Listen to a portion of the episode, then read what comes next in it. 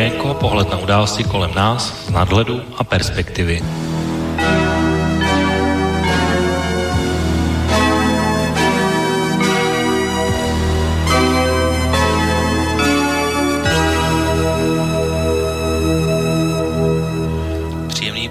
Podvečer, vážení posluchači, od mikrofonu vás vítá a zdraví Intibo a začíná relace Okénko s pořadovým číslem 88 a s datem 14. srpna roku 2020. A dnes se tedy vás, vážení posluchači, opravdu vítám u relace, na kterou se velmi těším, protože dnes bude vlastně výjimečná a výjimečná z mnoha různých důvodů. My dnes eh, budeme vlastně pokračovat v našem takzvaném volebním seriálu, protože po dvakrát jsme se tady věnovali polským prezidentským volbám a zvolení Andřeje Dudy, ale nejenom tento pán a nejenom na podzim třeba Donald Trump eh, bude podstupovat volební klání, ale vlastně o uplynulém víkendu proběhlo ještě jedno volební klání. Eh, vlastně ve státě, který není od našeho nějak moc daleko časově vzdálen, vlastně jen pár hodin jízdy autem. No ale výsledky, průběh a hlavně to, co následovalo v tomto týdnu, samozřejmě uh, si zaslouží náš komentář, zaslouží si naší pozornost a zaslouží si, aby tohle téma se dostalo i na pořad relace Okénko, protože je to věc velmi důležitá. A tím spíš, když se na to zamyslíme třeba z našeho uh, československého pohledu, protože eh, výsledky eh, běloruských prezidentských voleb, kde vlastně nepřekvapivě a tak, jak všichni očekávali, aspoň podle vyhlášení ústřední volební komise opět zhruba 80% vyhrál Aleksandr Lukašenko, stejně tak jako v těch předchozích eh, případech, tak vlastně už po těch 26 letech, kdy je ve funkci, tak vlastně žádným překvapením býti nemohlo. Na druhou stranu to, že opoziční kandidáti průběhu volební kampaně byli buď vyřezováni, zavíráni a vlastně až úplně na závěr se manželka jednoho z kandidátů stala tím největším vyzovatelem, tou největší hrozbou a zároveň si její volební štáb a mnozí myslí, že ona je tím skutečným vítězem z vlastně z také 80% hlasů. A to ještě vlastně ani zdaleka není všechno, protože po volbách jsme se dozvěděli, že nyní už ani není na území Běloruska, ale je v Litvě, kam jí měli tedy dopravit běloruské tajné služby výměnou za uh, vlastně takové prohlášení, které natočila v, ve středisku střední volební komise, kde a to bychom si vlastně mohli pustit. Уважаемые граждане Республики Беларусь, я, Светлана Тихановская, благодарю вас за участие в выборе главы государства. Народ Беларуси сделал свой выбор. С благодарностью и теплотой я обращаюсь ко всем гражданам, которые поддерживали меня все это время. Белорусы, я призываю вас к благоразумию и уважению закона. Я не хочу крови и насилия – я прошу вас не противостоять милиции, не выходить на площади, чтобы не подвергать своей жизни опасности. Берегите себя и своих близких. Mnozí si kladou otázku, jestli ten, tohle audio, respektive video, bylo natočeno za úplně příčetných eh, podmínek a mnoha různých indicí se zdá, že nikoliv, protože část jejího volebního štábu byla ještě nedávno a právě v době, kdy ho natáčela, ještě vězněná tohle vlastně měla být taková protislužba, aby ona sama se dostala právě do oné Litvy a zároveň, aby oni mohli být propuštěni. Takže to by bylo vlastně takové, takový prvotní nástřel něčeho, co je eh, v českých poměrech úplně nepředstavitelné. Asi si těžko umím vůbec kdy představit, že by se třeba souboj mezi Milošem Zemanem a Jiřím Drahošem mohl odehrát tak, že by oba volební štáby sami sebe vyhlásili za vítěze eh, s tímhle dramaticky vysokým rozdílem a ziskem hlasů. No samozřejmě eh, věci, které se dí potom v minských eh, ulicích zejména, ale zároveň i ve všech ostatních velkých městech, eh, ekonomické následky typu stávek nebo generální stávka a podobně, tak to jsou všechno věci, které vlastně ve státu, který se jmenuje Bělorusko, uh, jsou vlastně nevýdané taky a v těch uh, uplynulých letech jsme je neměli možnost ani vidět. A vlastně tahle země je zajímavá i z mnoha jiných hledisek, protože je to vlastně taková země v pásmu v úzovkách nikoho mezi Ruskem a Evropskou unii. Má samozřejmě svoje problémy, má samozřejmě svoji polohu, samozřejmě uh, tam asi řeší také uh, věci tak jako my, nebo si myslíme, že to tak je, ale zase vlastně nemáme žádný takový náhled do jeho vnitřku, aby jsme se mohli říct, jak vlastně skutečně uh, režim Alexandra Lukašenka funguje. Máme tady srovnání třeba s Ukrajinou a podobně, takže to je vlastně takový stát podobného typu. No a vlastně tyhle prezidentské volby jsou takovou vhodnou příležitostí na to se právě na zemi, jako je Bělorusko, podívat a říct si o ní něco blíže. Dnes to tedy nebude nějaké plané filozofování a debatování o tom, co si myslíme, protože dnešní relace bude výjimečná, protože Naším hlavním hostem bude člověk, který z Běloruska pochází, podstatnou část svého života tam strávil, nicméně poslední zhruba tři roky už žije vlastně v České republice. Nebyl to úplně dobrovolný odchod, to si asi musíme říct hned v úvodu. Co k tomu vedlo, jak k tomu vedla cesta a proč uh, už vlastně není ve své rodné vlasti, na rozdíl třeba od jeho rodičů, tak, uh, nebo od jejich rodičů. Tak uh, samozřejmě o tom budeme velmi doufám podrobně mluvit a uslyšíte si, myslím, velmi upřímnou zpověď. Druhá věc, co bych chtěl říct, že co se týká dnešního hosta, tak já vlastně už teď obdivuji uh, její odvahu, protože uh, Bělorusko, ať se nám, jak jsem říkal, zeměpisně není nějak vzdáleno, tak politicky a tím, jak věci fungují, tak vlastně jsou asi věci, které si úplně neumíme představit. Takže i vystoupení tady by v podstatě, pokud by se státní aparát rozhodl, nemuselo zůstat úplně bez následků a je potřeba si to vždycky s každým jejím slovem uh, uvědomit. No nicméně, samozřejmě vážení posluchači, naše relace je kontaktní, takže doufám, že dnes, eh, pokud budete mít zájem a budou vás zajímat věci, které se týkají Běloruska a to doslova v tomto případě z první ruky, takže na našeho dnešního hosta budete mít své otázky, můžete pokládat na telefonu 048 381 0101, můžete posílat e-mailové otázky na studiozavináčslobodnývyselač.sk a nebo můžete samozřejmě i přes naše webové stránky pod zeleným odkazem otázka do studia posílat také svou otázku na naše dnešní hosty. A já jsem slíbil, že dnes to bude host úplně exkluzivní. Náš dnešní host se jmenuje Ališa, je v tuhle chvíli připravená na Skypeu. A ještě než ji přivítám, tak řeknu ještě jednu věc, protože dnešní relace a domluvili jsme se tady před relací, že vlastně její čeština ještě stále není úplně perfektní, tak bude mít vlastně svoji, řekněme, překladatelku, když by něco nebylo jasné, takže dnes asi to nebude úplně česko-slovenská relace a budeme tak jako přibíhat mezi češtinou, angličtinou, případně budeme tady do toho vstupovat jako překladatelé, takže uh, uvidíme, jak to dnes bude i z hlediska zajímavého, ale každopádně Ališa je v tuhle chvíli na Skypeu, takže Ališo, ještě jednou vás uh, tedy a premiérově vítám tady u nás v rádiu na Slobodném vysílači a v relace Okénko a přeji vám příjemný páteční podvečer. Dobrý večer. Tak uh, musím říct, že spojení není úplně ideální, tak jak bych asi úplně si představoval, takže zkusíme se s tím ještě nějakým způsobem poprat. Takže ještě jednou vás tady vítám tady u nás. A jak jsem mluvil o tom překladu, tak spolu s vámi je tady i Zuzana, což bude vás překladatelka, takže ještě vám to také hezký podvečer. Dobrý večer. Tak eh, to bylo mnohem lepší zvukově, teď aspoň pro mě. Tak eh, a máme tady pochopitelně i vašeho parťáka, který dnes bude o to, takže o to i tobě hezký podvečer páteční. Taky všem zúčastněním i posluchačům hezký páteční podvečer a snad se ty technické problémy nějak podaří vyřešit. Dobře, tak nějak něco s tím se pokusíme udělat, pokud to bude lépe. No, uh, já musím říct, že události minimálně v Bělorusku dnešního dne se akcelují celkem rychle, takže dnes uh, už to vypadá trochu jinak, než to vypadalo možná na začátku týdne.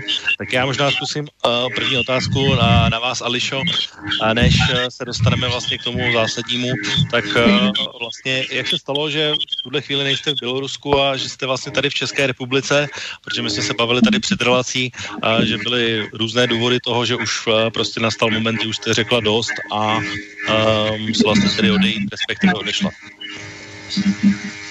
На самом деле я просто не видела никаких перспектив в Беларуси. На самом деле я просто не видела никаких перспектив в Беларуси. Не видела сам жадную перспективу дал. Меня всегда смущал политический строй, который в Беларуси уже 26 лет. 26 лет уж была та сама ситуация в политике. И все это время ситуация в Беларуси ухудшалась, потому что э, то, что сейчас происходит на улицах э, Беларуси, это в принципе происходило все время, только не в таких масштабах. se ta situace zhoršovala už, už asi tak 26 let.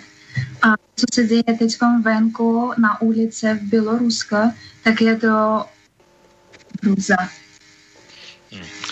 No, je to vlastně nějaký problém opustit vlastně svoji zemi, ne teď myslím z vašeho osobního rozhodnutí, ale že si řeknete, že odcházíte a, a případně eh, režim Alexandra Lukašenka dělá nějaké potíže? Я почему решила вообще уехать с Беларуси, типа, из-за режима? Из-за режима, да, я не чувствовала там себя в безопасности. Necítila jsem sobě, že jsem v bezpečí жизни. Tak ten limit života nebo úroveň, úroveň života byl taky nízký. Platy jsou malé.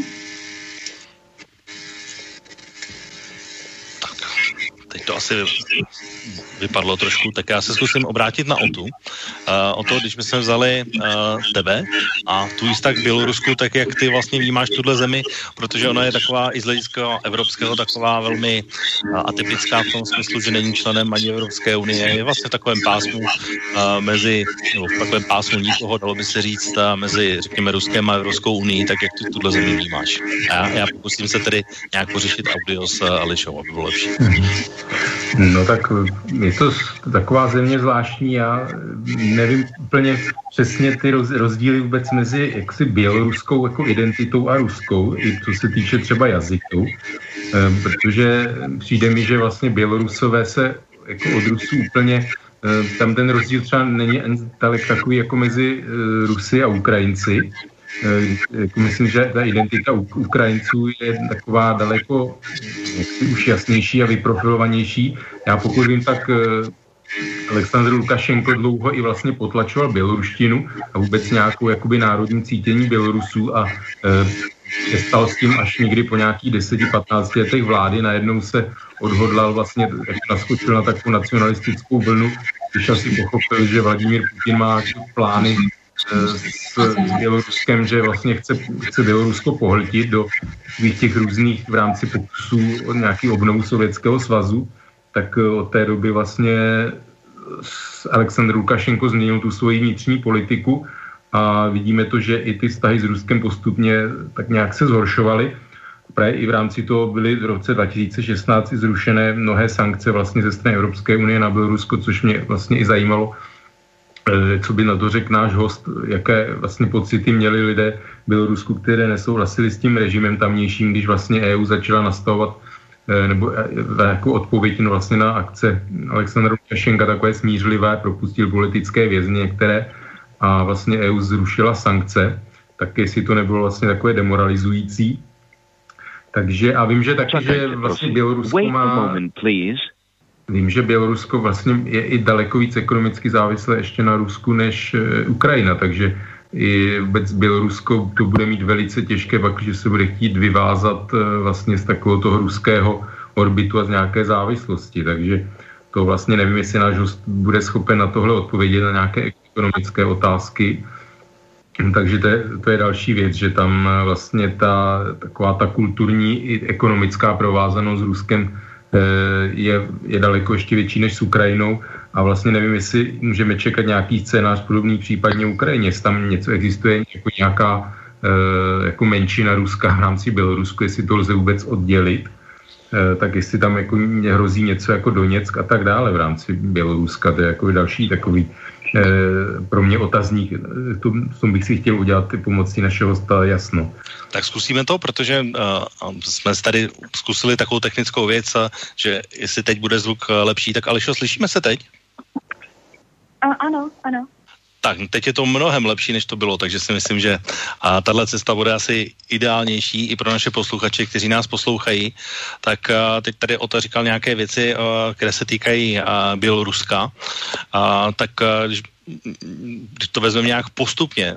Je taková jedna věc, tak jak třeba Čes, český občan vnímá Bělorusko, tak vlastně, když by se měla přímé porovnání, tak jak se vlastně žije takovému běžnému Bělorusovi? Výjde z penězi, jak je na tom měsíčně, co si může dovolit, jak ten život tam funguje?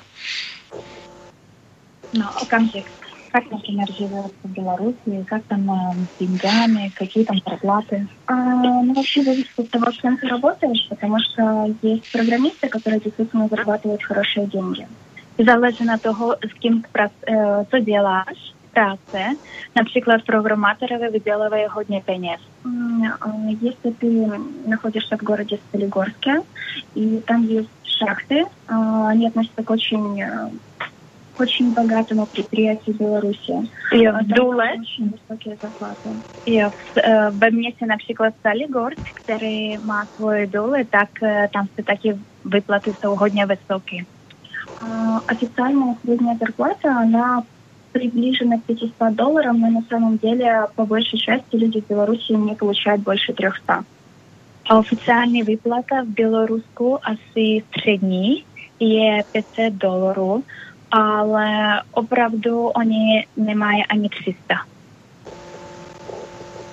A dá se vlastně tedy jakoby výjít z hlediska, uh, řekněme, životních nákladů, protože já jsem tedy a ne jednou četl na různých serverech ta věci typu, že pak, když se nepletete do politiky, tak vlastně si žijete relativně slušně bez nějakých životních obtíží. A samozřejmě tady teď máme třeba ekonomickou krizi, která souvisí s koronavirem, tak je tohle něco, co se vlastně také do toho života nějakým způsobem promítá. A je to vlastně vůbec pravdivé tvrzení říct, že vlastně i s těmi omezenými prostředky se dá vyžít slušně, když to řeknu takhle jednoduše. Если сейчас это во время ковида, как люди живут, даже если ничего не дали, они выживают? А, во-первых, в Беларуси нет карантина, никто не объявлял карантин, и людям приходилось выходить на работу. Первый вес, даже жодна карантина в Белоруску не была, takže люди ходили до працы пожаднее, а, никто не имел жадное волно. А, если человек заражался если у человека появлялись симптомы коронавируса, но он не был указан а, в контактах человека, который тоже болел, то ему могли просто не делать тест на коронавирус. Пока человек не имеет жодних симптомів ковіду, так е, ten чоловік не, не мусить не мусі йти на тест, а не мусить ані фікати о тому. А, Pokud был в дотыку с э, инфекčním že jo, человеком. Если человек заражался коронавирусом, э, его э, начинали лечить, э, однако э, время, которое он должен был проводить на больничном, э, было меньше 14 дней. А 14 дней это как раз тот период, когда человек опасен для окружающих в том плане, что он может заразить остальных.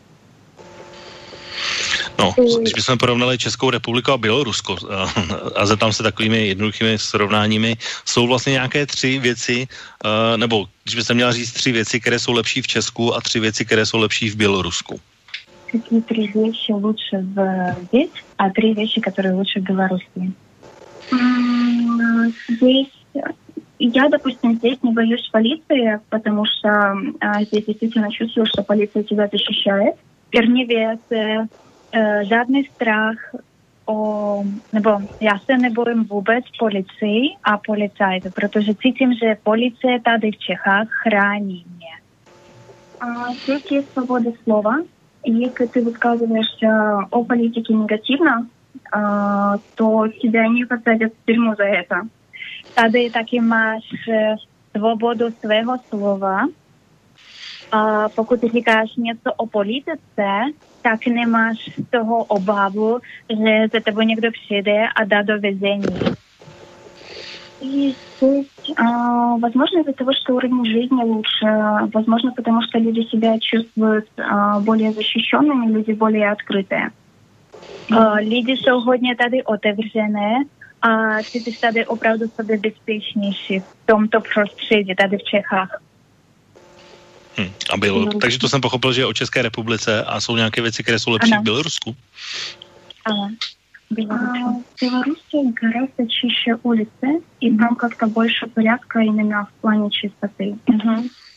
Bělorusko je hodně čisté prostředí a je tam čistota, je, není, uh, takže je tam, není jako v Čechách, že tam je, je to o hodně líp uklízí ty сольничной коммуникации. Угу. Мне в Беларуси гораздо комфортнее, потому что все-таки немного отличается менталитет людей, и как ни крути, я там выросла, и мне это несколько ближе.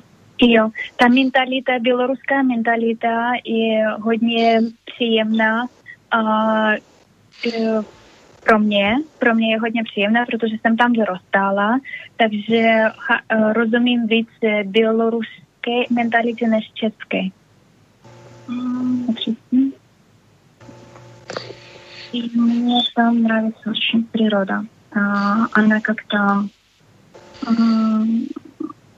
роднее, что ли. То есть, опять же, здесь было уже в привычке. Uh-huh, uh-huh. Ну, а такі, такі, уж, такі это природа. Běloruské, běloruské lesy jsou krásnější.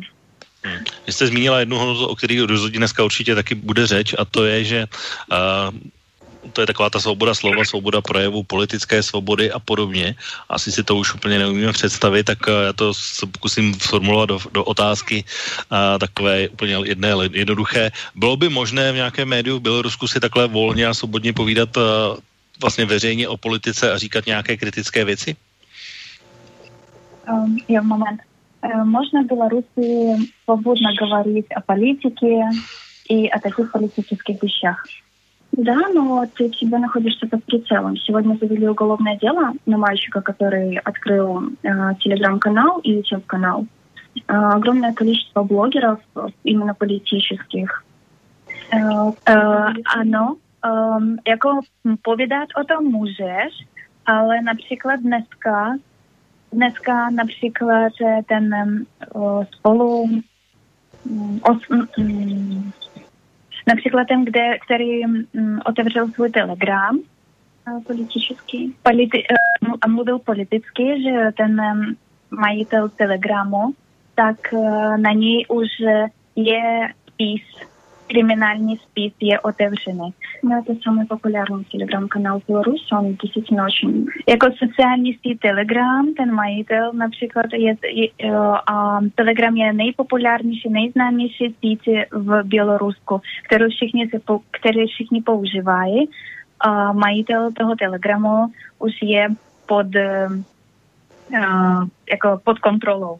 И это не единичный случай, потому что огромное количество различных блогеров и в Телеграме, и на тебя уже сидят. Aha, a ve vězení už jsou ty blogery, je spoustu blogerů, které mluví otevřené na svých kanálech, takže oni už jsou ve vězení nebo ve vazbě. No, já jsem to vlastně tu otázku možná formuloval chybně z toho pohledu, že jsem měl říct nejenom, jestli je to možné, ale jestli je to možné bez následků.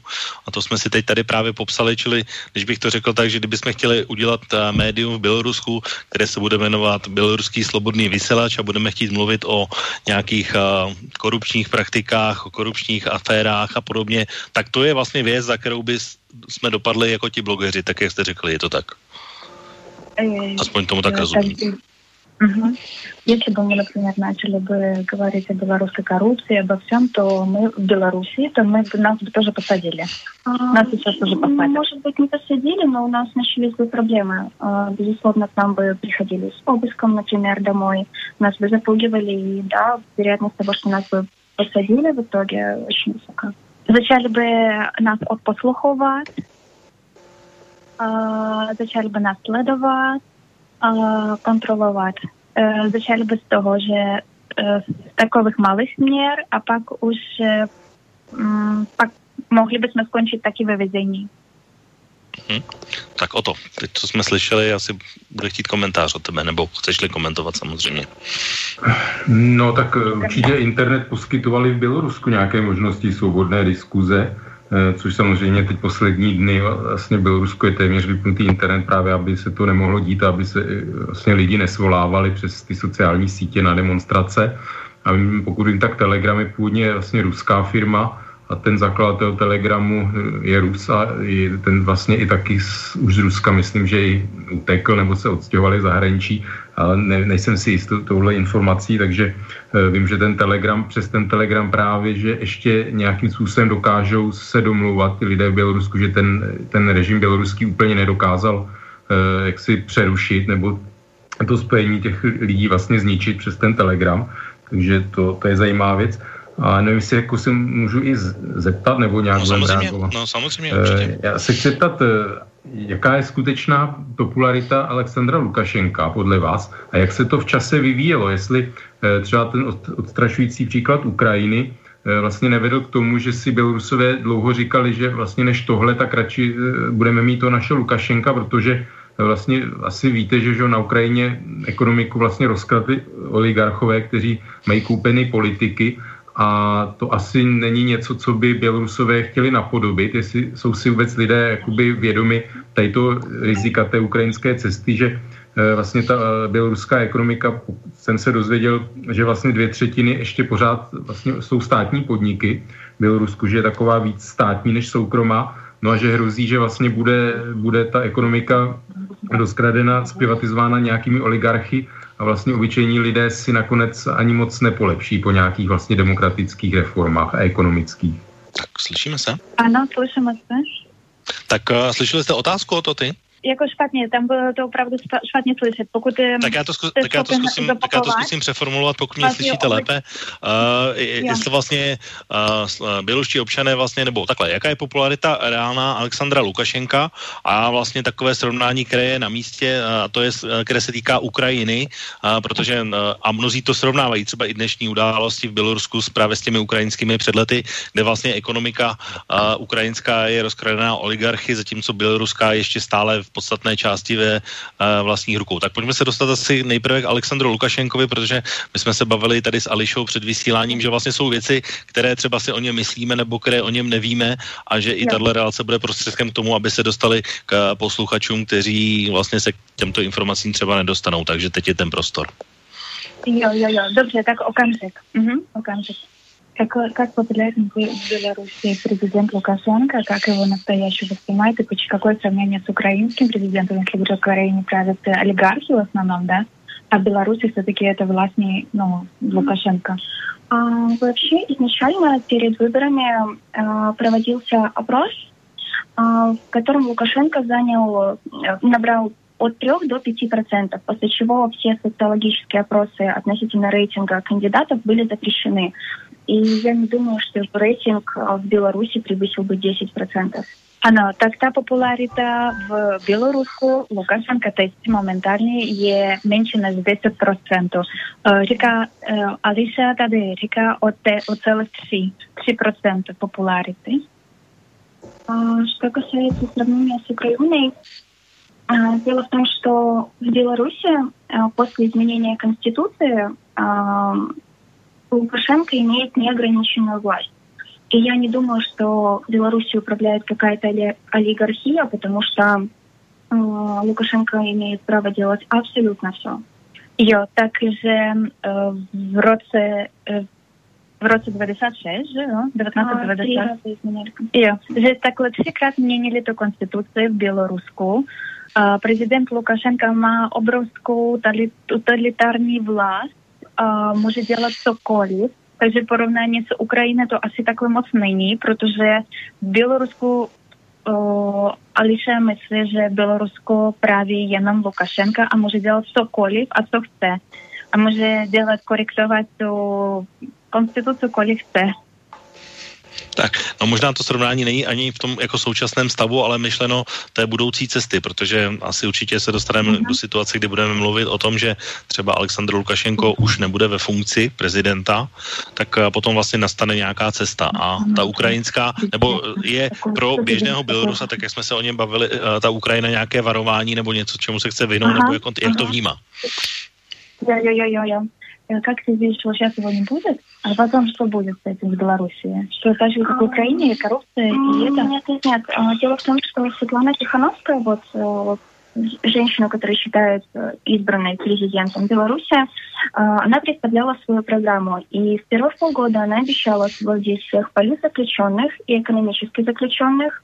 А также она обещала провести повторные выборы в течение полугода и выбрать на которые будут допущены те кандидаты, которые хотели бы в этом участвовать, и эти выборы она обещала сделать честными и правильными. Также, э, также та, та кандидатка в президенты Тихоновска э, слебовала slibovala, že po těch volbách, co teď projdou, pokud vyhrá, tak za půl roku, do да людям білоруським е, білоруську е, засе шанси вибрати того президента, которого хотят. Поэтому это уже будет зависеть от того, кто станет президентом и кто, в принципе, будет баллотироваться. Угу. Также это все пока уже залежало на том, кто будет президент, а кто будет до тих волок. Также это было на початку, что Тихоновская без, без, без, белорус, белоруса выбрали Tichonovskou a pak do půl roku by vybrali by konkrétního prezidenta, kterého už uh, plánovali. Ten to bude rozhodovat. Mm-hmm. Roz, ano. Hmm. A zeptám se na jednu věc, která se týká speciálně Běloruska, protože ona je jedna ze zemí, kde stále ještě funguje trest smrti A je vlastně třeba důvodem, a také jsem o tom dneska četla, anebo i nejenom dneska, že vlastně pokud by skutečně Aleksandr Lukašenko padl, takže by se mu mohlo stát, pokud by neopustil Bělorusko, že by mohl být souzen a odsouzen právě tímhle trestem. O, okamžik. в Беларуси же этот э, казнь. А, да, да, смертная казнь. Смертная, да, казнь. А если Лукашенко сейчас вот это вот осудят за то, что он вот это сделал, его вот могут осудить смертной казнью? А, ну, я как раз сегодня читала смертной казни в Беларуси. А, это высшая мера наказания, которая применима к невероятно жестоким преступлениям. И я знаю, что людей судили за жестокие убийства, и если честно, то мне кажется, что Лукашенко могли бы дать смертную казнь, потому что то, что он творил, начиная со своего первого срока на протяжении всех 26 лет, это действительно тяжкие преступления, потому что есть косвенное доказательство, что э, так э, Алисе поведа о том, что уже э, стопроцентнее, стопроцентnie, мысли, что уже на na целую całą obrozku за za tych 26 лет Лукашенко уже udział только eh, věcí, různých věcí, za které opravdu může být a musí být potrestány. Ale to je její osobní věc, její osobní pohled na tu celou situaci, na ten celý это он делал не своими руками, это просто отдавались приказы, которые в основном отдавались в устной форме. Takže a to všechno není bylo jakoby zaviněno Lukašenko, nebo všechno, co se dělalo, tak nebylo to děláno rukama prezidenta. To všechno bylo um, z dopomoci cizích uh, prostě ruk, cizích lidí. Mhm. Tak o to, kdybys měl ty otázku na Ondreje ohledně Alexandra Lukašenka. No mě právě to jsem úplně to jsem ta odpověď nedozvěděl, jestli on třeba v těch 90. letech tu popularitu měl nějakou, jako on byl v roce 94 zvolen ve svobodných volbách, pokud se nepletu, vyhrál a vlastně pak už ty volby svobodné nebyly, ale asi je pravda, že ta popularita jako nebyla vždycky tak nízká, jako je v současné době, zvlášť potom té epidemie koronaviru.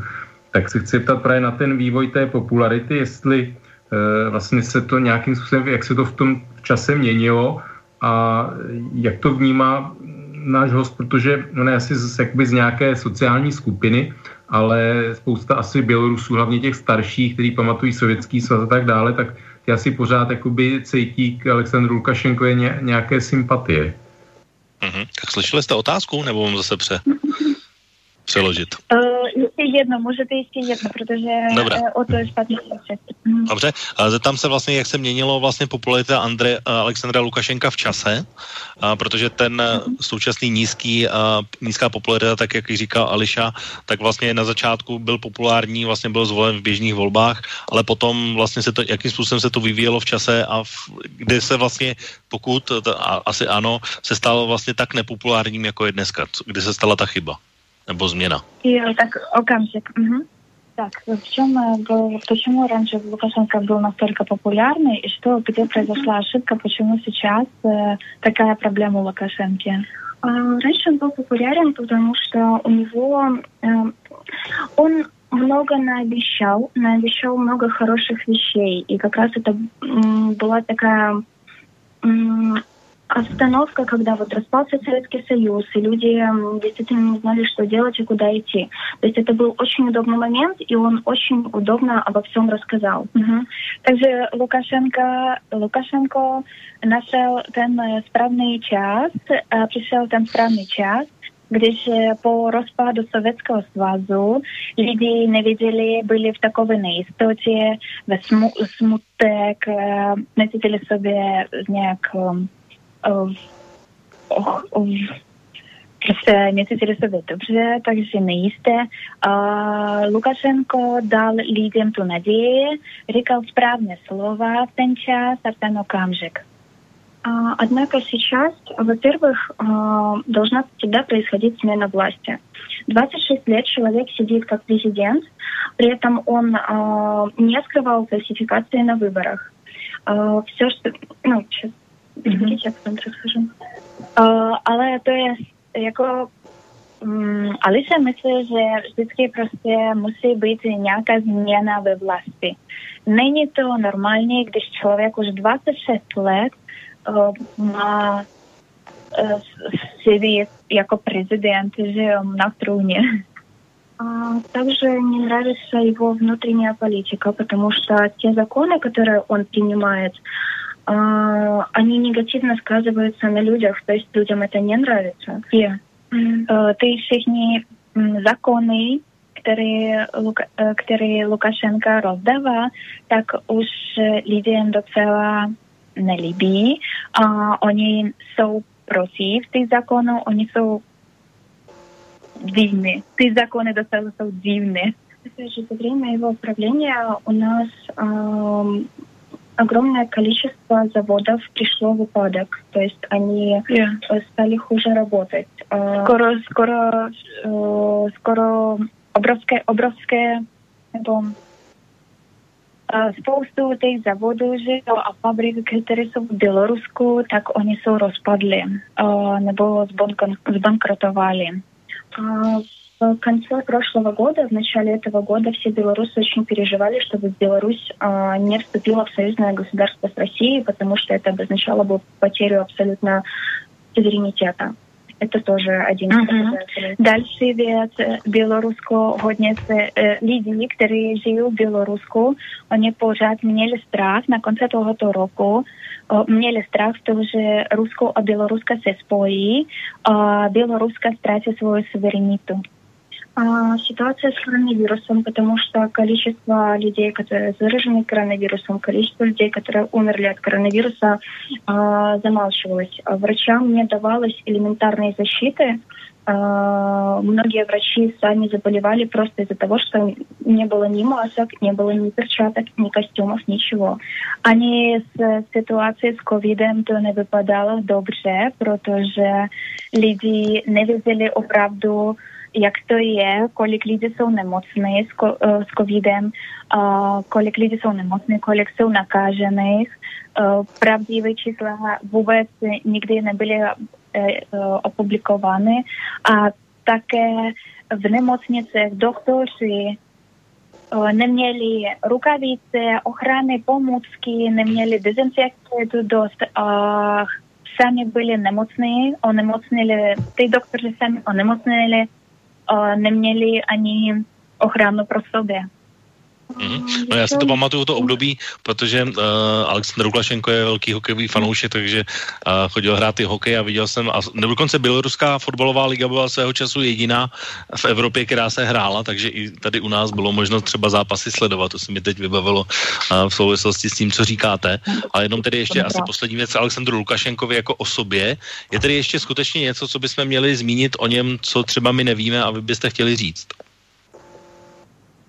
А, ты бы хотела сказать что-то Лукашенко, что, ну, вообще еще в Европе знают, а, можно сказать. А, да, можно, например, сказать, а, что человек попал в политику, боясь из-за того, что его могут посадить за избиение человека. Дело в том, что когда, эм, эм, когда он работал в, в райпо, в колхозе, он избил человека, и человек этот подал на него заявление. Но когда ты выдвигаешься в политику, когда ты именно не просто в политику, а в более высокую политику, у тебя есть определенный, как определенная защита. А, об этом, а, да, можно сказать, что мальчик, вот, на которого завели уголовное дело, он создавал фильмы, это там как раз очень подробно рассказано. Alicia powiada o tym, że był takowy okamżyk, jeszcze przed tym nasz Łukaszenka był prezydentem, tak on e, człowieku, jo, że on e, zbił człowieka ale, ale tohle nějak takhle utajili a nedali to najevo. Zmlatil, normálně zmlatil člověka, nějakého mladého chlapa. Mm-hmm. А, еще можно сказать, что а, у нас есть подозрение в том, что он отдавал приказы для того, чтобы убить белорусскую оппозицию в конце 90-х годов э, трех человек, потому что три этих человека могли составляли очень весо, весомую конкуренцию Лукашенко и могли просто его с поста президента убрать. И также сделал? Отдал приказы, чтобы этих людей убили, потому убили. что эти люди неожиданным образом пропали, и вот уже mm-hmm. да, 20, ну, 20 лет о них просто неизвестно ничего. Также в тех 90-х летах Лукашенко дал приказ to je podezření, to je jenom podezření, že dal příkazy zabít tři, minimálně tři lidi, které, které, tři, tři lidi, které byli v tu dobu v opozici. O těch lidech vůbec teď nic není vidět a nikdo o nich neslyší, oni jsou prostě ztracené. Mm-hmm. Однако, Dobrá, tak to je ideální příležitost se posunout k tomu, co je vlastně takovým tím hlavním obsahem toho, o čem bychom měli mluvit a něco, o čem si myslím, že ani také u nás v České republice, případně na Slovensku mnoho lidí úplně vědět nebude. Když se o to obrátím na tebe, ty víš něco podrobnějšího o prezidentských eh, protikandidátech Alexandra Lukašenka? No tak v minulosti vím, že ty jména samozřejmě už jsem zapomněl, ale že v minulosti eh, mnoho jmén, vlastně mnoho lidí kandidovalo a vždycky dopadly neslavně, byli různě uvězněni nebo i zmizeli. To, to vlastně, co říká Ališia, tak o tom vím, že vlastně od 90. let e, skutečně ty odpůrci byli eh, zavražděni a nikdy se to nevyšetřilo vlastně kým a za jakých okolností, ale tím, že to byli jednoznačně političtí odpůrci vlastně Lukašenka, tak e, on nese tu má se za to, že on vlastně nese tu odpovědnost a že vlastně nechal zavraždit, takže u těchto těch případech vím, protože samozřejmě tu situaci Eh, jsem nějakým způsobem sledoval vždycky, když se to vyhrotilo a vím, že se o tom i psalo eh, i v našich médiích vlastně o těchto případech, takže eh, já si toho jsem vědomím, ale v dnešní době je pravda, že v obecném povědomí vlastně u nás už je to zapomenuto vlastně, co on má všechno za sebou za takové zločiny. Dobře, já zkusím se na to zeptat Ališi. Uh, Ališa, když budeme bavit o uh, volbách, tak uh, Aleksandr Lukašenko i před těmito a samozřejmě i před těmi předchozími mnoho svých protikandidátů uh, vlastně uh, vyřadil uh, z volebního boje a nechal si tam vlastně pouze ty, kterému nějakým způsobem vyhovovali. Chci se zeptat vlastně na tyhle uh, metody, uh, z jakého důvodu, případně jestli oprávněně byli oni z uh, těchto voleb vyřazeni. A pak tedy se budeme bavit o, o, o té další věci, že vlastně my jakoby, jako, jako, jako osoby vlastně ne, nemůžeme znát a podrobně, co vlastně reprezentují, jaké mají vlastně nějaký volební program nebo co vlastně nabízí Bělorusku. Tak a, pojďme se nejdřív a, pobavit o, tě, o tom vyřazování. Jo, jako kamšek. Uh, Лукашенко сейчас тоже попытался избавиться от людей, Э, во время этих э, воль, ну, во время этих выборов. И потом он хочет тоже э, спрашивать дальше вопрос, что он оставил для себя людей, которыми, почему он их оставил, и что он предлагает за программу сейчас новую. А, да, да, он действительно попытался избавиться от людей, только это было сделано не столь жестоко. То есть мы знаем, где сейчас находятся эти люди. А, это бывший блогер Тихановский, настоящий супруг Тихановская, которая балотировалась. Jo, teďkom, teďkom momentálně už není to takhle, není to takhle špatně, jak se nezabili těch lidí, ale už, už my známe, kde schovávají kandidáti v prezidenty. Takže ten manžel Tichanovský, který je známý bloger, он хотел ребенку, но его не пропустили, поэтому подала заявление его жена. И также он хотел и он хотел эм, быть президентом, а его там не пустили, также шла его манжелка. Самовка. А. Цепкала. Цепкала. Цепкала. Он сейчас э, уехал... Кандидат. Он уехал э, в Россию сейчас вроде как находится в Польше с своими детьми, и вот вместе с ним его супруга тоже. И также Цепкало odjel asi do Polska, там се сховава со своей родиной, а с детьми. Да, и главный противник на этих выборах, который действительно представлял угрозу Лукашенко, это Виктор Бабарика, бывший банкир, и на него завели уголовное дело, он абсолютно с этим не соглашается. Ну и там, понятное дело, что это было навеяно вот этим политическим мотивом, он тоже сейчас сидит. Сидит.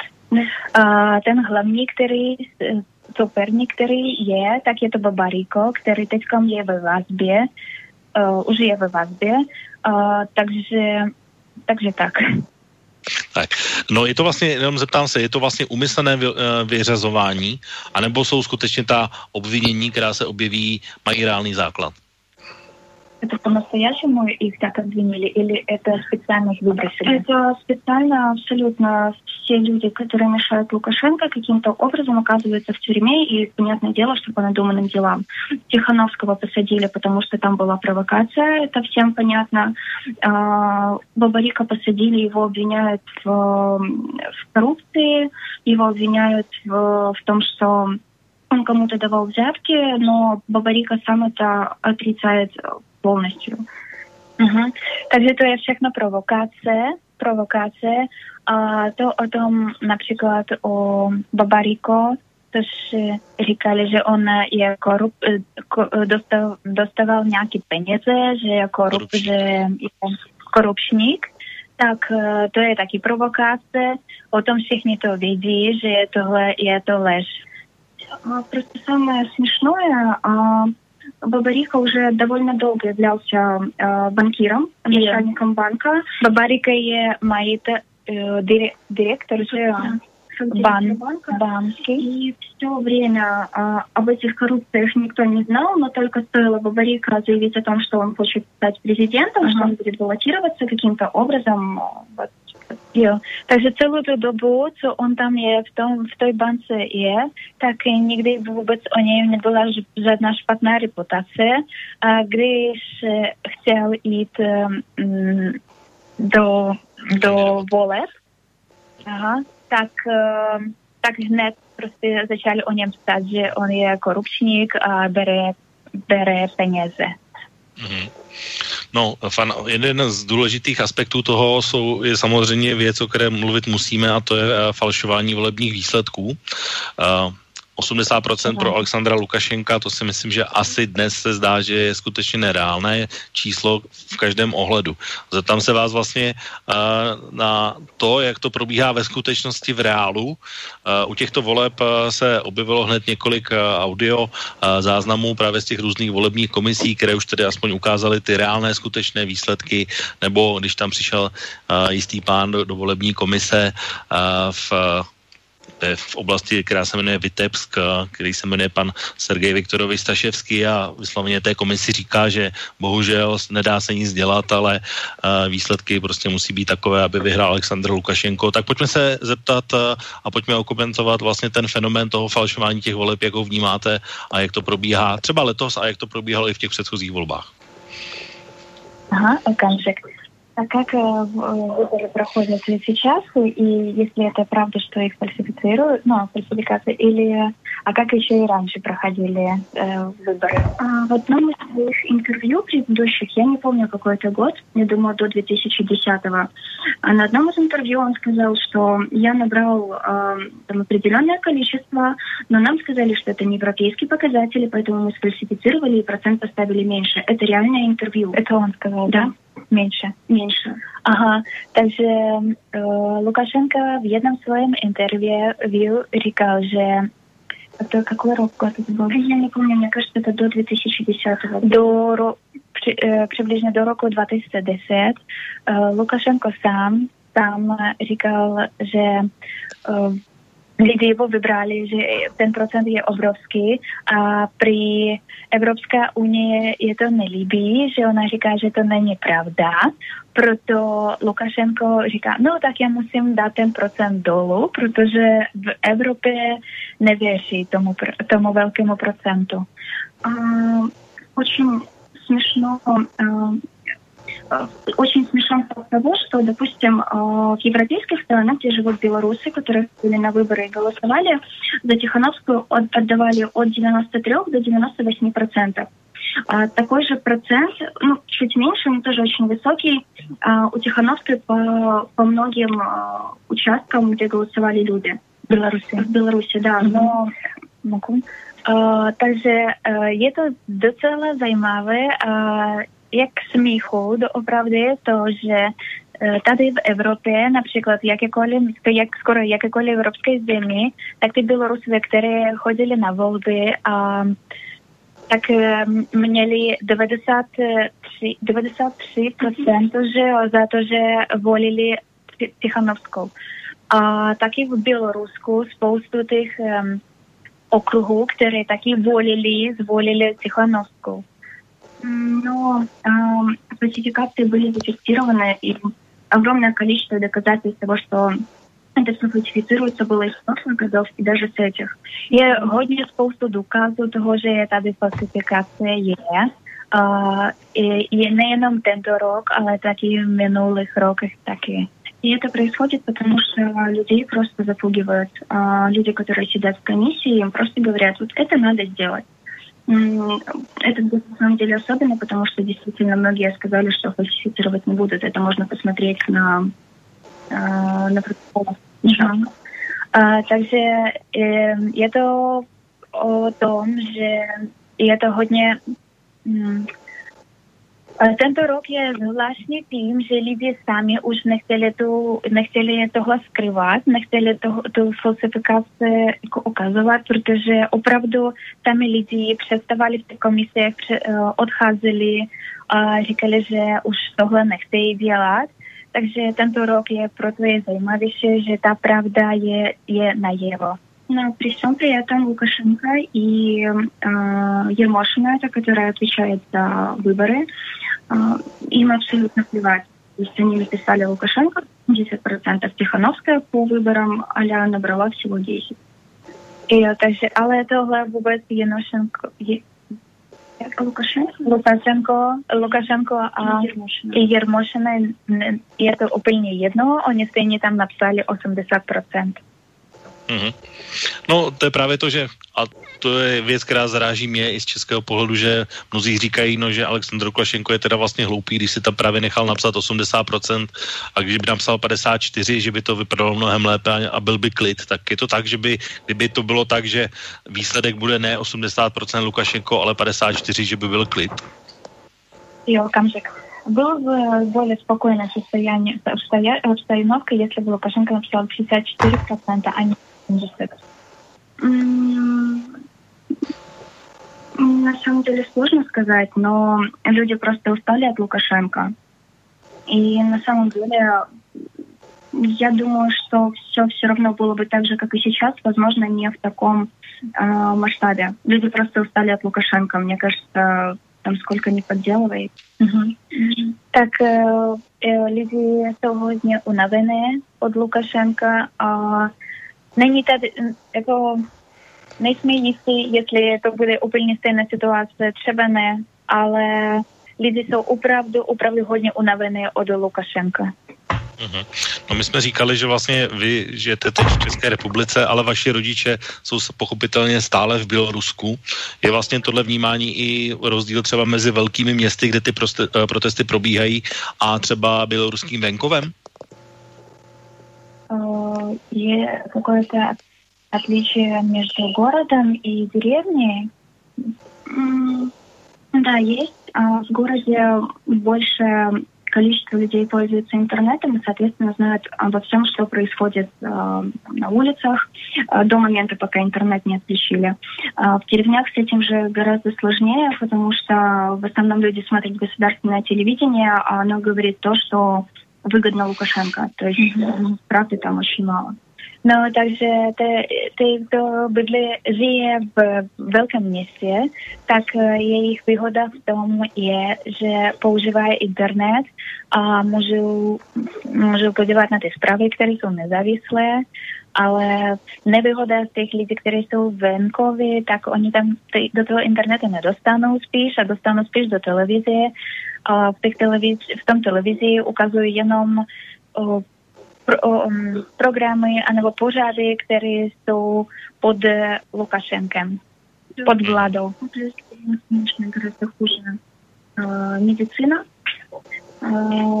ниже зарплаты угу. и уровень жизни, то есть не во всех деревнях есть, например, канализация. Jo. Или отопление центральное. Jo, jo, jo. A taky v tom venkově, tak například lidi, kteří tam žijou, tak oni ani mají ani uh, ani občas dobrou pořádnou medicínu, ani, ani kanalizaci, ani vodu. Takže no. oni, jo. Tak, e, já to zkusím tedy schrnout nějakým takovým spojením toho, co jsme, co jsme teď uh, slyšeli. Když bych se zeptal tedy, co vlastně ten běžný Belarus chce, tak z toho, co jste říkali, tak vyplývá, že vlastně chce konec Alexandra Lukašenka. To je jakoby krok číslo jedna. Potom tady druhý krok nějakého, řekněme, dočasného prezidenta, který zemi dovede k no, ke svobodným volbám a potom vlastně v nich se rozhodne, co se stane potom. A když bychom si teď vzali tyhle tři kroky a skočili na ten třetí, co chce potom, tak eh, je to vlastně eh, protože to bude velmi důležitá otázka, řekněme, běloruské společnosti, tak zeptám se Ališi, co si o tom myslí.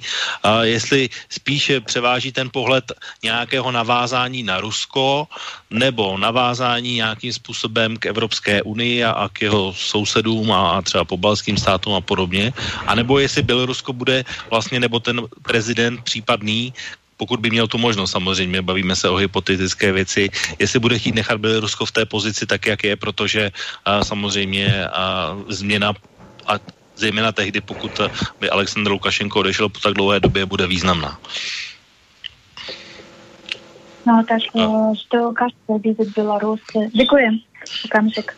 Как видит Беларусь свое будущее? Что он хочет идти в Европу, хочет присоединиться к России, или хочет оставить ту же самую политику, как вел Лукашенко, быть независимым? Безусловно, мы не выступаем против России, скорее выступаем за сотрудничество и с Россией, и с Европой. Однако при всем при этом а, огромное количество людей выходило на митинги против присоединения Беларуси к России. Поэтому сотрудничество да, но союзное государство нет. То же самое касается Европы. Мы бы хотели со временем, а, возможно, даже вступить в Евросоюз или в Шенгенскую зону, но а, при всем при этом оставаться, ну, в принципе, как это происходит со всеми странами Европы, оставаться своей страной, но при этом выполняя определенные условия, сохраняя свой суверенитет.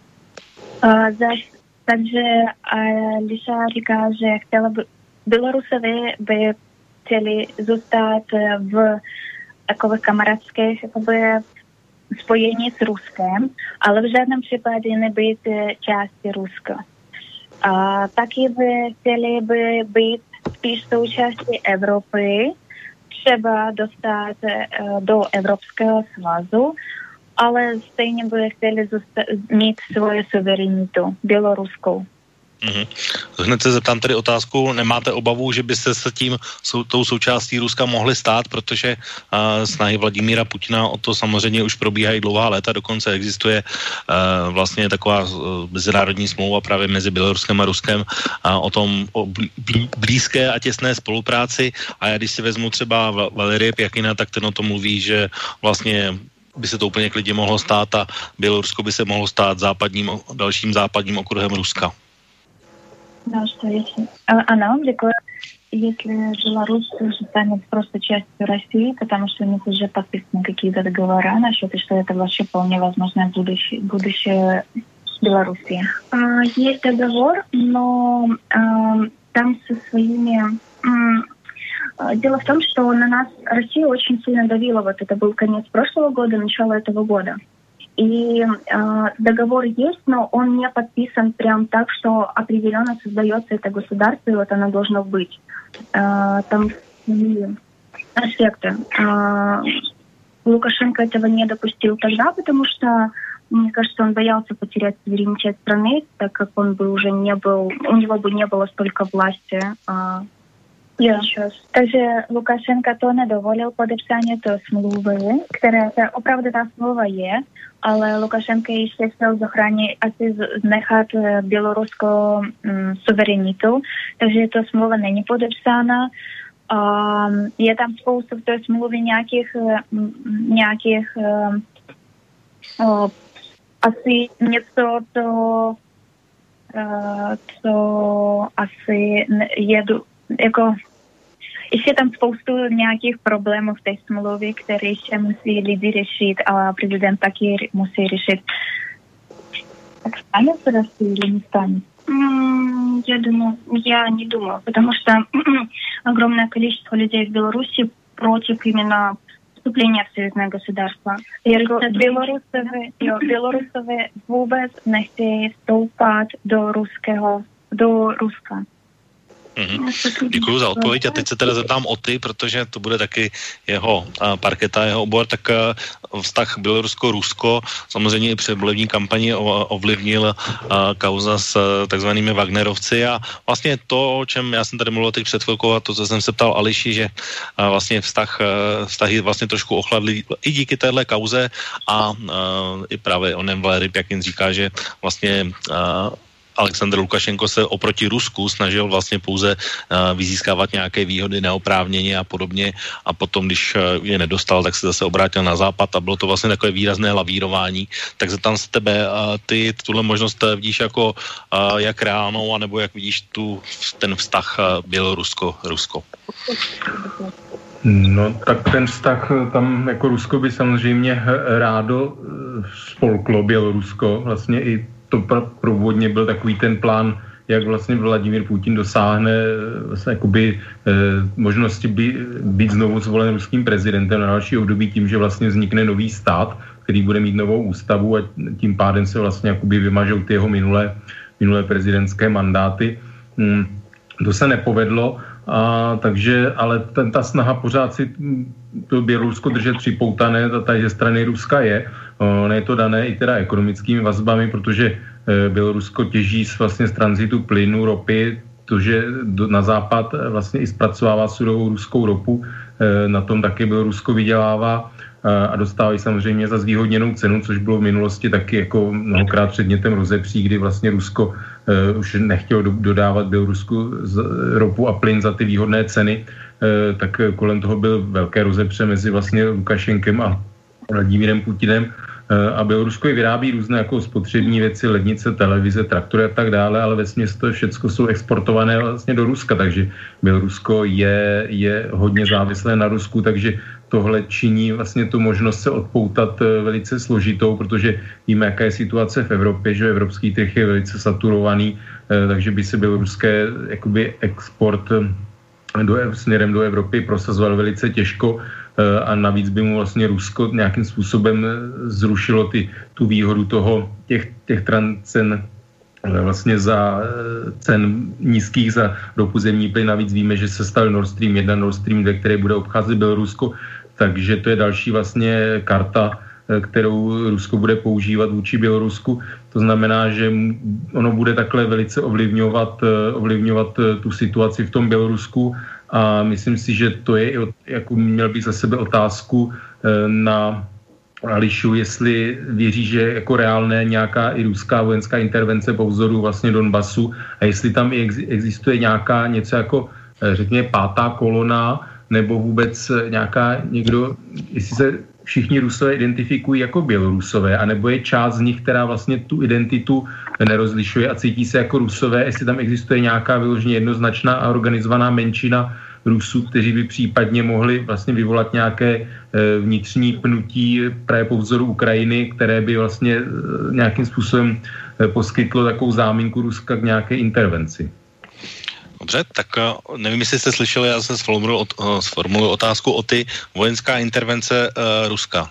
Je to věc, které se obáváte, kterou vidíte jako možnou a potom uh, vlastně otázka o ty na ruskou menšinu v rámci Běloruska, jestli nějak organizovaná a mohla by tomu eventuálně pomoci, jestli jsem to správně pochopil.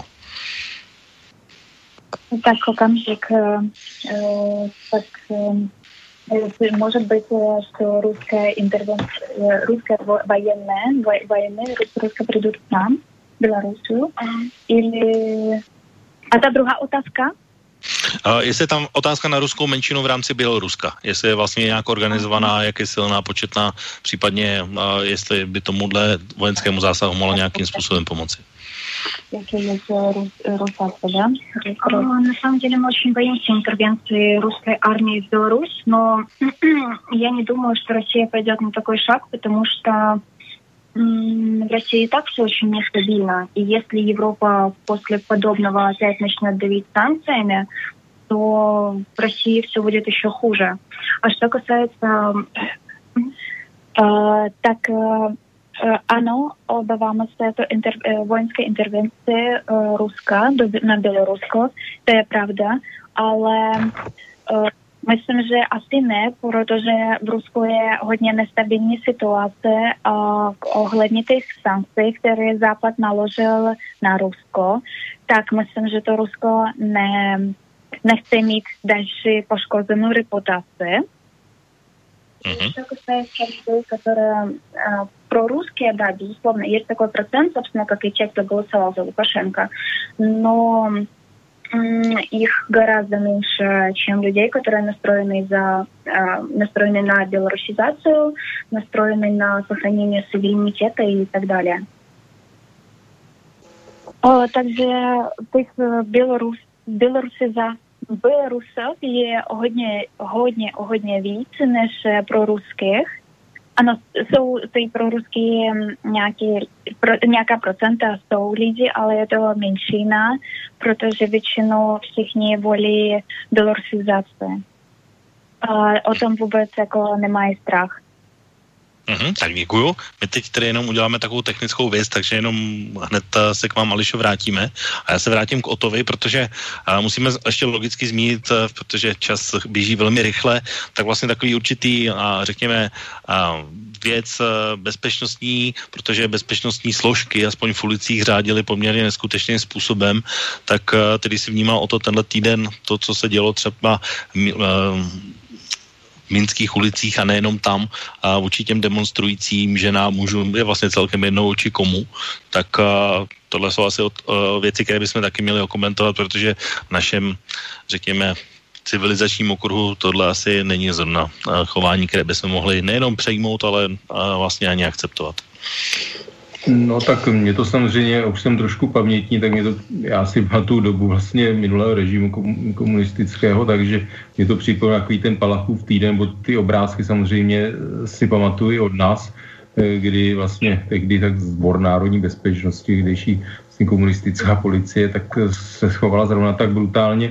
Je pravda, že se setkávám s takovým tím srovnáním, řekněme, takových těch sympatizantů, těchto jako východních, řekněme, způsobu vlády namítají, mluví o Katalánsku a v Americe a tak dále, v žlutých vestách ve Francii, tak je pravda, že samozřejmě i na západě se občas v civilizovaných demokratických zemí vyskytnou nějaké jakoby policejní zákroky nad rámec jako nějaké zákonnosti, ale je pravda, že e, chci upozornit, že to jsou věci, které jsou vyšetřovány samozřejmě často postihovány, byť víme v Americe, měli jsme na to relaci, Eh, tak ono vůbec současná americká administrativa se obávám, že jako vybočuje z takových těch mm, trošku demokratických eh, civilizovaných norem. Eh, tam se to sklouzává někam, kam, takže ta Amerika je takový trošku zvláštní případ, ale tak chci změnit to, tyhle ty výtky vlastně, protože v těchto zemích si lidé mohou opravdu ve svobodných volbách zvolit svoji vládu, takže ta legitimita vůbec jako policie je úplně jiná než ve státech typu Bělorusko, kde prostě svobodné volby nejsou, jsou to jenom takové, takové loutkové divadlo. V podstatě tam, když nějaký kandidát vypadá, že by skutečně mohl ohrozit ten, ten vládnoucí režim, tak samozřejmě ho uvězní nebo nějakým kriminalizují nebo prostě vyřadí z voleb na základě nějakých smyšlených e, přečinů, mm, nepustí ho do, do médií a tak dále. Prostě ta situace je vůbec nesrovnatelná. To je jenom k tomu, že se jako setkám s těmi názory, že, že proč bychom se měli pohoršovat nad e, co, tom, co se děje v Bělorusku, když ve Francii mlátí demonstranty a v Katalány a tak dále, ale ta míra vůbec osobních svobod těchto zemí je prostě jako nesrovnatelná jako to, že, to, že samozřejmě tam ty demonstrace, i u nás jsou nějaké zákonné podmínky eh, k demonstracím, samozřejmě, ale rozdíl je v tom, že eh, samozřejmě eh, tady úřady ty demonstrace povolí, můžou se konat za nějakých podmínek, tam samozřejmě je nepovolují a, a navíc prostě tam mm, jako ty lidé si skutečně můžou zvolit své zástupce, reprezentanty, nebo tam v těch, tady v západních zemích, řekněme v Evropě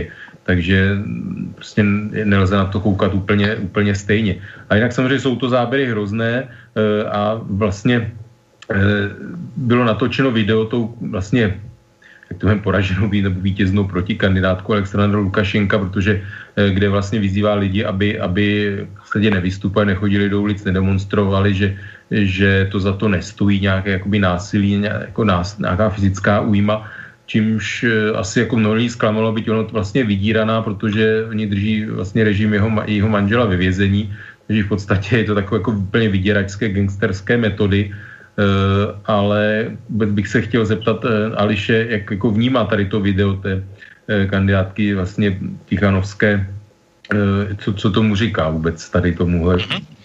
Tak já se to pokusím přeformulovat. Tak Ališo, jsme ve spojení, slyšíme se? Ano. A slyšeli jste teď o tu lépe, anebo, nebo mám přeformulovat otázku tak, jak jí říkal? Jo, je to vždycky lepší sformulovat tu otázku, protože jeho, no, o to je hodně špatně slyšet a ve nerozumíme moc. Dobře, tak já se zeptám, protože jedním z výrazných věcí, o které musíme mluvit, tak je uh, brutální zásahy uh, polovojenských a policejních jednotek uh, po celém Bělorusku, které mhm. vlastně mlátí, mhm. mlátí demonstranty hlava nehlava a, a podobně. Tak uh, samozřejmě uh, chceme, nebo chtěli bychom znát názor Ališi vlastně uh, právě na tyhle uh, zásahy uh, policie, uh, jestli jsou, mm-hmm. jak vlastně ona vnímá a jestli to je tak, že vlastně se v průběhu času uh, vlastně zhoršují a teď vlastně jsme ale po mhm. celém týdnu uh, vlastně v situaci, že se zdá, že už naopak uh, vlastně ten režim, respektive i ta policie samotná a mnozí příslušníci už zahazují uniformy a nechtějí mít s takto brutálními zásahy nic společného. Tak uh, když bych to měl zkrátit mm-hmm. do mhm. otázky, co si Ališa myslí o těch policejních zásazích? Jo, okamžik. Mm-hmm.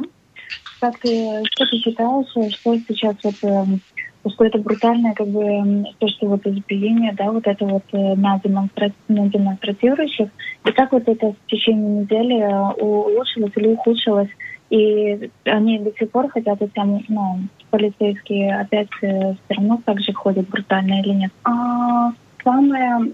Изначально наши все демонстранты выходили абсолютно без оружия, без каких-то палок и без прочего. В принципе, даже до сих пор мы все настроены очень очень не то чтобы лояльны, мы против какого-то насилия. А, в первый день а, демонстрантов, демонстрантов начали закидывать светошумовыми гранатами и расстреливать резиновыми пулями. Самый, самый пик был на второй день. А, также Также ты э, демонстрации белорусы об нормальные люди, вони ж дітки на демонстрации вышли без збрані. На мені лежать одно збрання, вибач в руках не было нічого. První den ty ОМОНовцы, že jo, začali házet pyrotechnikou, nebo světošinové granáty. Granáty, světošinové, to, to slovo neznám, jak to bude v češtině, ale to jsou nějaké Pyrotechnika. Pyrotechnika. Zvukové, pyro, světozvukové granáty. No, pyrotechnika pro mě. Дальше э, резиновыми пулями. А пак стреляли гумовыми э, пистолами. А, самый ужас был на второй день. Мне кажется, что как раз на второй день э, людей пытались запугать э, тем, что они с людьми делали. Э, они ужасно людей избивали резиновыми дубинками, избивали ногами, э, били головой о, э, о землю. И мне кажется, что после того, как э, люди увидели этот кошмар, еще больше людей присоединилось к протестам. Но при всем при этом э, все протесты мирные. Самая э, потрясающая акция после самого жестокого дня. Утром вышли женщины в белых одеждах и с цветами. Mm-hmm. Uh, то есть это опять же говорит о том, что силовики пытаются применять силу, но белорусы а, пытаются отвечать на это мирными протестами. И как раз на данный момент а, полиция, и как раз на данный момент а, силовики перестали задерживать людей и перестали настолько сильно всех издевать. І также найгорший день був ten дальший, другий день, де ще ті ОМОНовці э, указували свою силу, млатили людей тематичними, що uh, do krví, je tam spoustu informací na internetu, takže a ten mm, a myslím, že taky chtěli hodně nastrašit, ale lidi, lidi, když to viděli, tak eh, že jejich mm, rodinu někdo straší, tak naopak eh, šli zase ven, všichni, všichni prostě Bělorusové šli venku a chtěli postavit proti tomu, tomu proti té hrůze, že jo, co se dělo na venku. Mm. A tak tak eh, ale Bělorusové stejně neměli zbraň, nechtěli vzít žádnou zbraň, ale šli, eh, měli krásný, krásnou mm, demonstraci, že vyšli ženský ven eh, v bílých šatech a měli kytky v rukách, měli krásné kytky. И на данный момент а, вся жестокость а, силовиков, она уменьшилась. То есть действительно, допустим, за последних два дня я не видела информации, чтобы кого-то задержали. Сегодня вообще все проходило мирно, и про избиение я вообще не слышала. Ну, а также этого дня злепшила так толкова ситуація, протеже білоруси вибач жодної зброї не брали, э, а вони це нашли знайшли, а, знайшли агресивні. Takže ty, ta policie a ten OMON, který byl takhle brutální k tomu mm, všemu, tak on nakonečně nějak přestal zbíjet lidí a už eh, chová se, chová se docela fajn teďkom a dneska vůbec nebyla žádná informace o tom, že někoho někdo zmlátil. Mm-hmm to je to, o čem jsem mluvil, až se ještě na to zeptám za chvíli, ale musím zmínit jednu věc, která se bytostně týká České republiky, protože Aleksandr Lukašenko se vyjádřil, že tyhle protesty jednak tedy provozují kriminálníci, kteří jsou bez práce a že by si měli nějakou najít, ale budíš. Ale zajímá mě váš názor na to, jestli jsou organizované protesty ze zahraničí, on konkrétně jmenoval Polsko, Českou republiku a Británii, tak co si o tomhle myslíte? Mm. Můžeš ještě jednou opakovat otázku? Je, uh, vyjádření Alexandra Lukašenka, že tyto protesty jsou organizované ze zahraničí, konkrétně z Polska, České republiky a Británie. Co si o tom myslíte? Jo, jo, jo. Uh, у Лукашенко всегда виноват кто-то, но не он сам. И если посмотреть на протесты, на то, как они начинались, во-первых, это не началось не 9 августа, это начиналось уже давно. И что касается 9 августа, это был просто социальный взрыв. Люди просто не могли молчать. А, посмотреть на то, как проходят а, все эти задержания, когда люди голыми руками бросались на ОМОН, чтобы отбить своего человека. Я, конечно, извиняюсь, но проплаченный человек вряд ли с таким э, рвением это будет делать. Я уверена на сто процентов, что э, то, что происходит сейчас, никем не проплачено. Лукашенко просто очень любит винить э, в любых ситуациях э, кого угодно. У него виноват кто угодно, но не он сам. Uh, Ališa, Ališa, Ališa říká, že je to takové, že Lukašenko pořád vždycky někoho má vinného a vždycky obvinuje ně, někoho jiného než samého sobě. Je to, o, je to o tom, že lidi opravdu jsou hrozně unavení je to, je to vidět. Ta ten problém začal nejenom 9. srpna, a začal ještě o hodně, o hodně dřív. Uh, vždycky to, vž, mm, to je o těch spíš lidech, než proplácené, než propláceném nějakém, um, nějaké smlouvě. Hmm? No, uh, Děkuju. Tak zeptám se vlastně na jednu věc, která se týká úplně dnešního dění. Asi ho sledujete spolu se mnou, jako já jsem ho sledoval právě i na té telegramové síti Nexta Uh, Což je mimochodem jedna otázka, když by někoho zajímalo a chtěl vidět nezávislé informace z Běloruska, co by měl sledovat podle Ališi, nějaké konkrétní, a jestli můžeme třeba říct nějaké zdroje informační, co sledovat? Если, хочет, если кто-то хочет смотреть на информацию о Беларуси, что, что сейчас вот по-настоящему есть, что нужно смотреть, на что, какие информационные каналы? В основном сейчас популярен Telegram, а, А, это мессенджер, и там очень много хороших каналов, но мне больше всего нравится Нехта Лайв. Угу. Угу.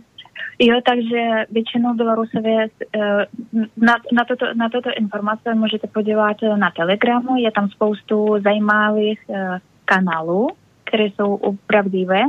А пак ще там, то, то, о чем ты течком рікав, що є то Next Life. Угу. To je asi úplně nejlepší, tam, tam je to úplně online.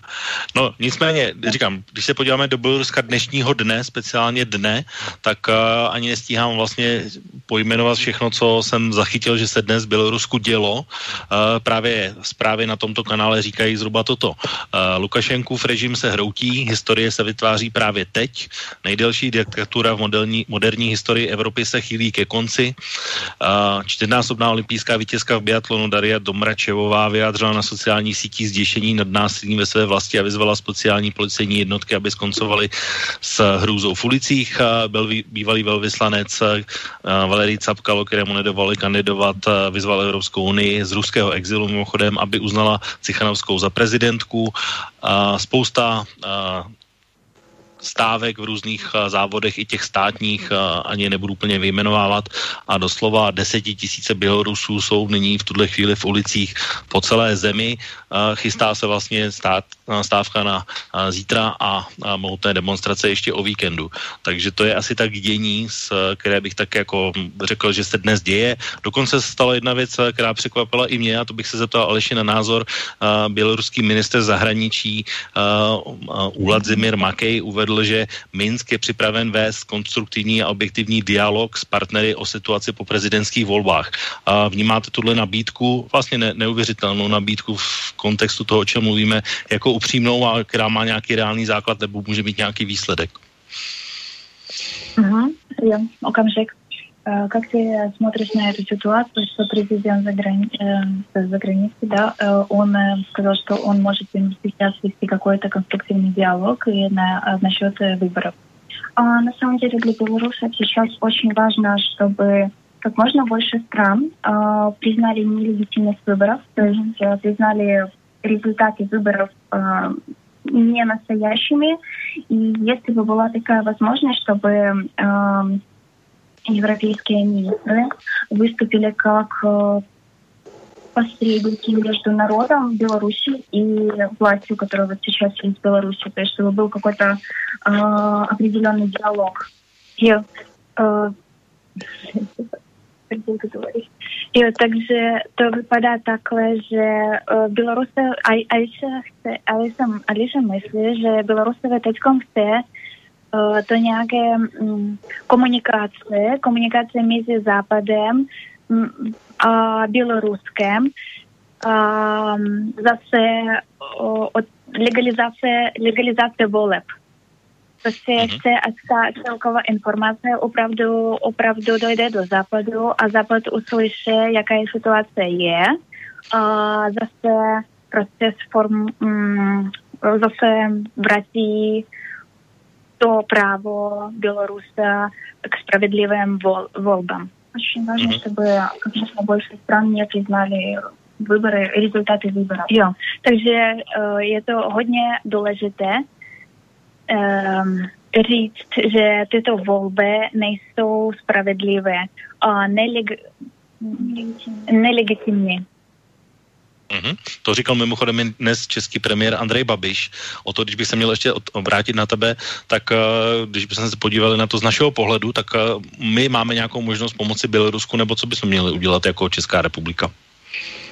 No tak my můžeme spíš vlastně v rámci jako svého členství v Evropské unii, protože sami za sebe samozřejmě nějaká obchodní výměna e, funguje mezi Běloruskem a Českou republikou, takže i samostatný hlas samozřejmě České republiky e, má zaznít a má nějakou váhu a je dobře, že zazněl.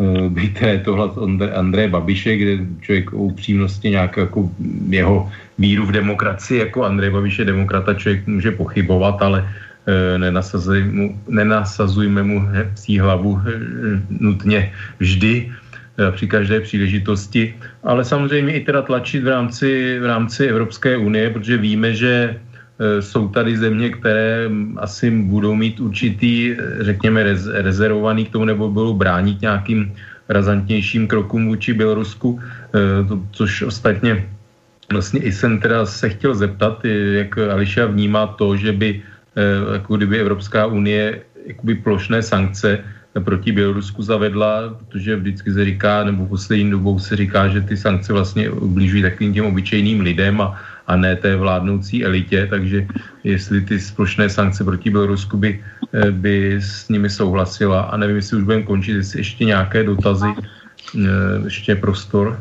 Já určitě, eh, no jestli chceš ještě, tak, zept, tak se zeptej, já to hned přetlumočím a pak už položím ještě ty asi dvě otázky, které ještě mám a ten jsou také důležité. Hmm. No jestli si vůbec to opoziční hnutí uvědomuje, že pak, když by Bělorusko se chtělo vydat na nějakou jakoby svobodnou cestu, svobodný voleb, že, eh, že může počítat s tím, že vlastně Rusko rozpoutá takové, řekněme, peklo jako v podobě kybernetických útoků a e, ekonomického vydírání, zavírání e, vlastně kohoutků a tak dále, jestli, jestli si vlastně ta běloruská opozice je vědoma Eh, vědoma toho, že jako Rusko určitě nenechá to Bělorusko se chovat eh, opravdu nezávisle. Tak já to zkusím nějak přeformulovat. Tak Ališo, slyšíme se tedy?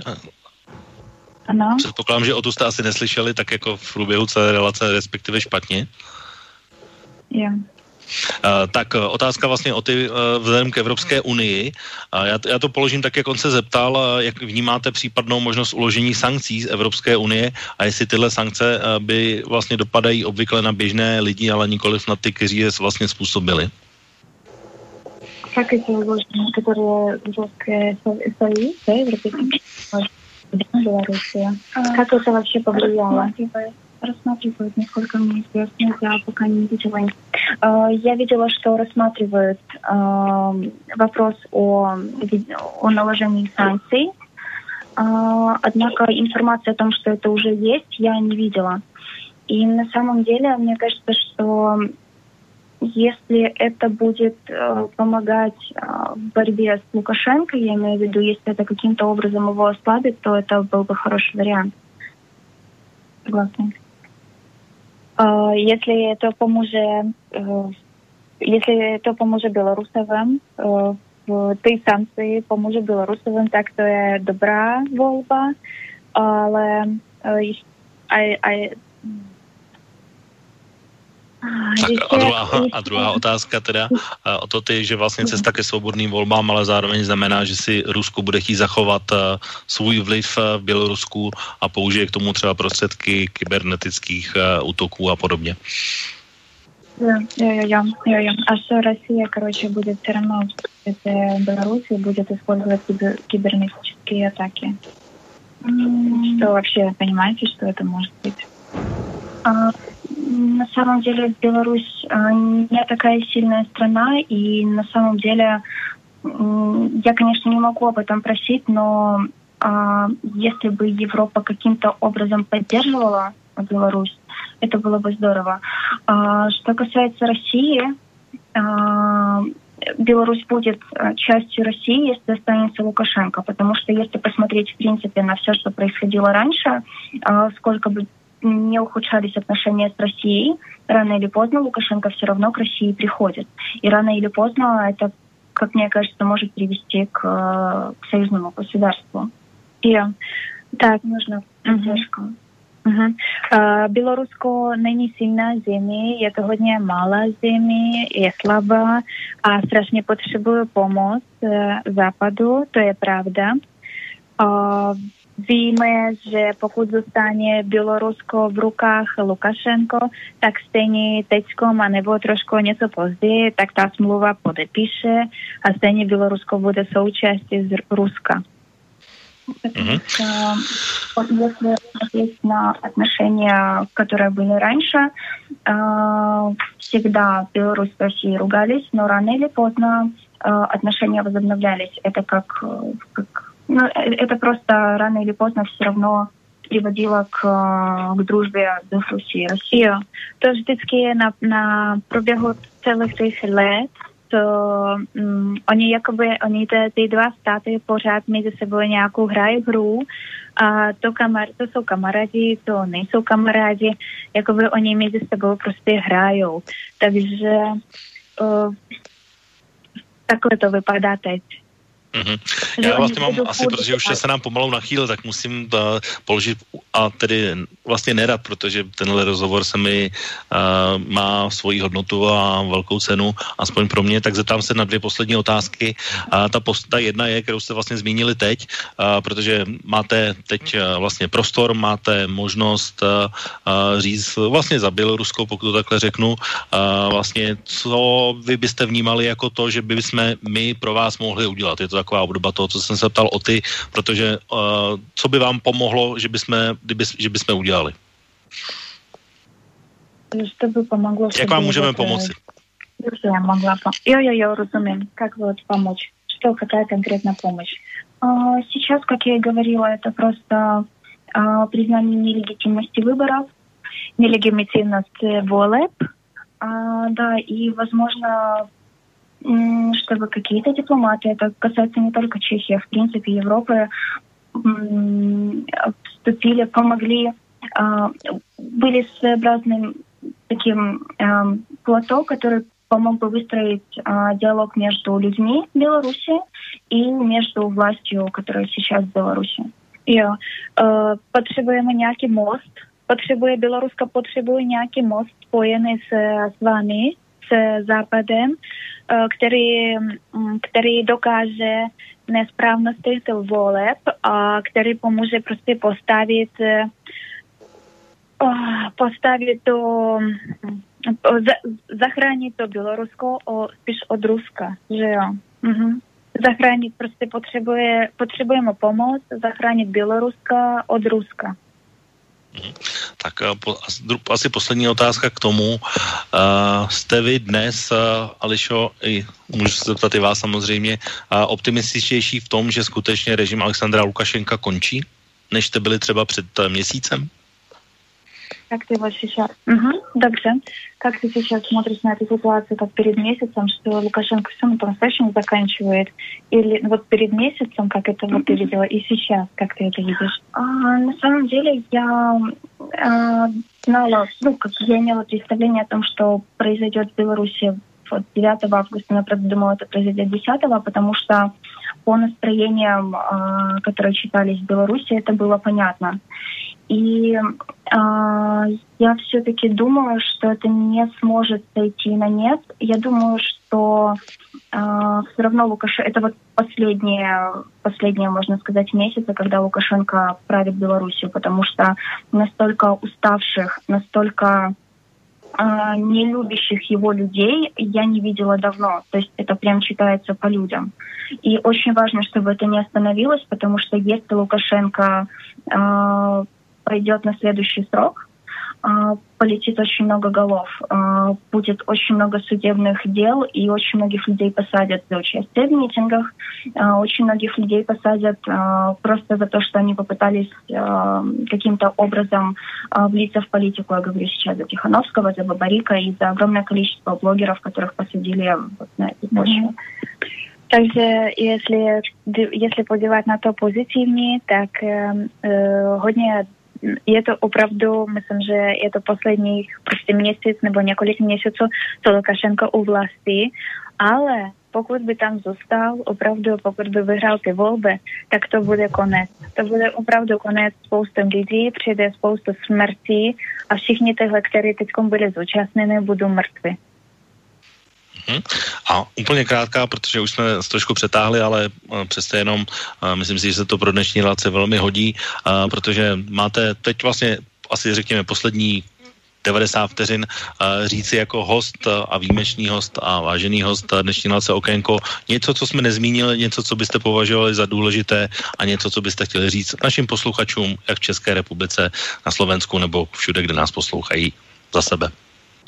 Mm-hmm, tak okamžik. Бы ты сейчас хотела просто сказать тем вот людям, которые вот нас слушают, чехи и словенские, что вот ты хочешь сказать такого, ну, благодарность какую-то? А, на самом деле я хочу поблагодарить в первую очередь за то, что дали возможность высказаться, потому что для белорусов сейчас очень важно чтобы как можно больше людей узнало о том, что происходит, так как Лукашенко этого очень боится. И я хочу сказать огромное спасибо, в принципе, Европе за то, что Европа а, принимает большое количество белорусов к себе. Некоторые стороны дают политическое убежище, и это очень здорово, я действительно за это благодарна, потому что здесь люди могут жить, а в Беларуси эти люди могли бы уже сидеть за решеткой. Дякую, дякую Моцкрат за то, что тады доволили Рика, то такой важный веце, промлuvit о тих важних вецах. Дякую Моцкрат. А, таке дякую цілій Європі за то, що набідли помощь, а набідли домов, pro spoustu Bělorusů, který, který kdyby zůstali v Bělorusku, tak měli by obrovské problémy, ale tady v Evropě požádali o azyl. A ta Evropa nebo Česká republika stala pro, stala pro nich opravdovým domem. Děkuji moc krát.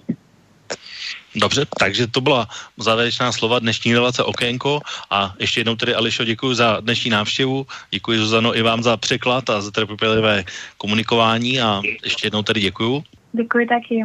Tak a musím poděkovat samozřejmě Otovi, protože dnes uh, tady byl s námi taky a byl součástí dnešní relace, takže o to i tobě díky. Tak snad si, si z toho něco vzal taky za zajímavé podněty a informace? Ano, vzal a ještě, ještě vlastně uvidíme, co se stane v příštích hodinách a dnech. Bude to zajímavé sledovat, protože jsme když si zažívali něco podobného, tak uvidíme, jak se ten vývoj dopadne. A každopádně děkuji do pozvání, za pozvání do této eh, mimořádné eh, jakoby, relace a těším se někdy naslyšenou opět.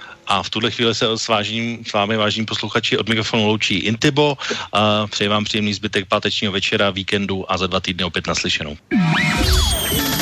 Táto relácia vznikla za podpory dobrovoľných príspevkov našich poslucháčov. I ty sa k ním môžeš pridať. Viac informácií nájdeš na www.slobodnyvysielac.sk Ďakujeme.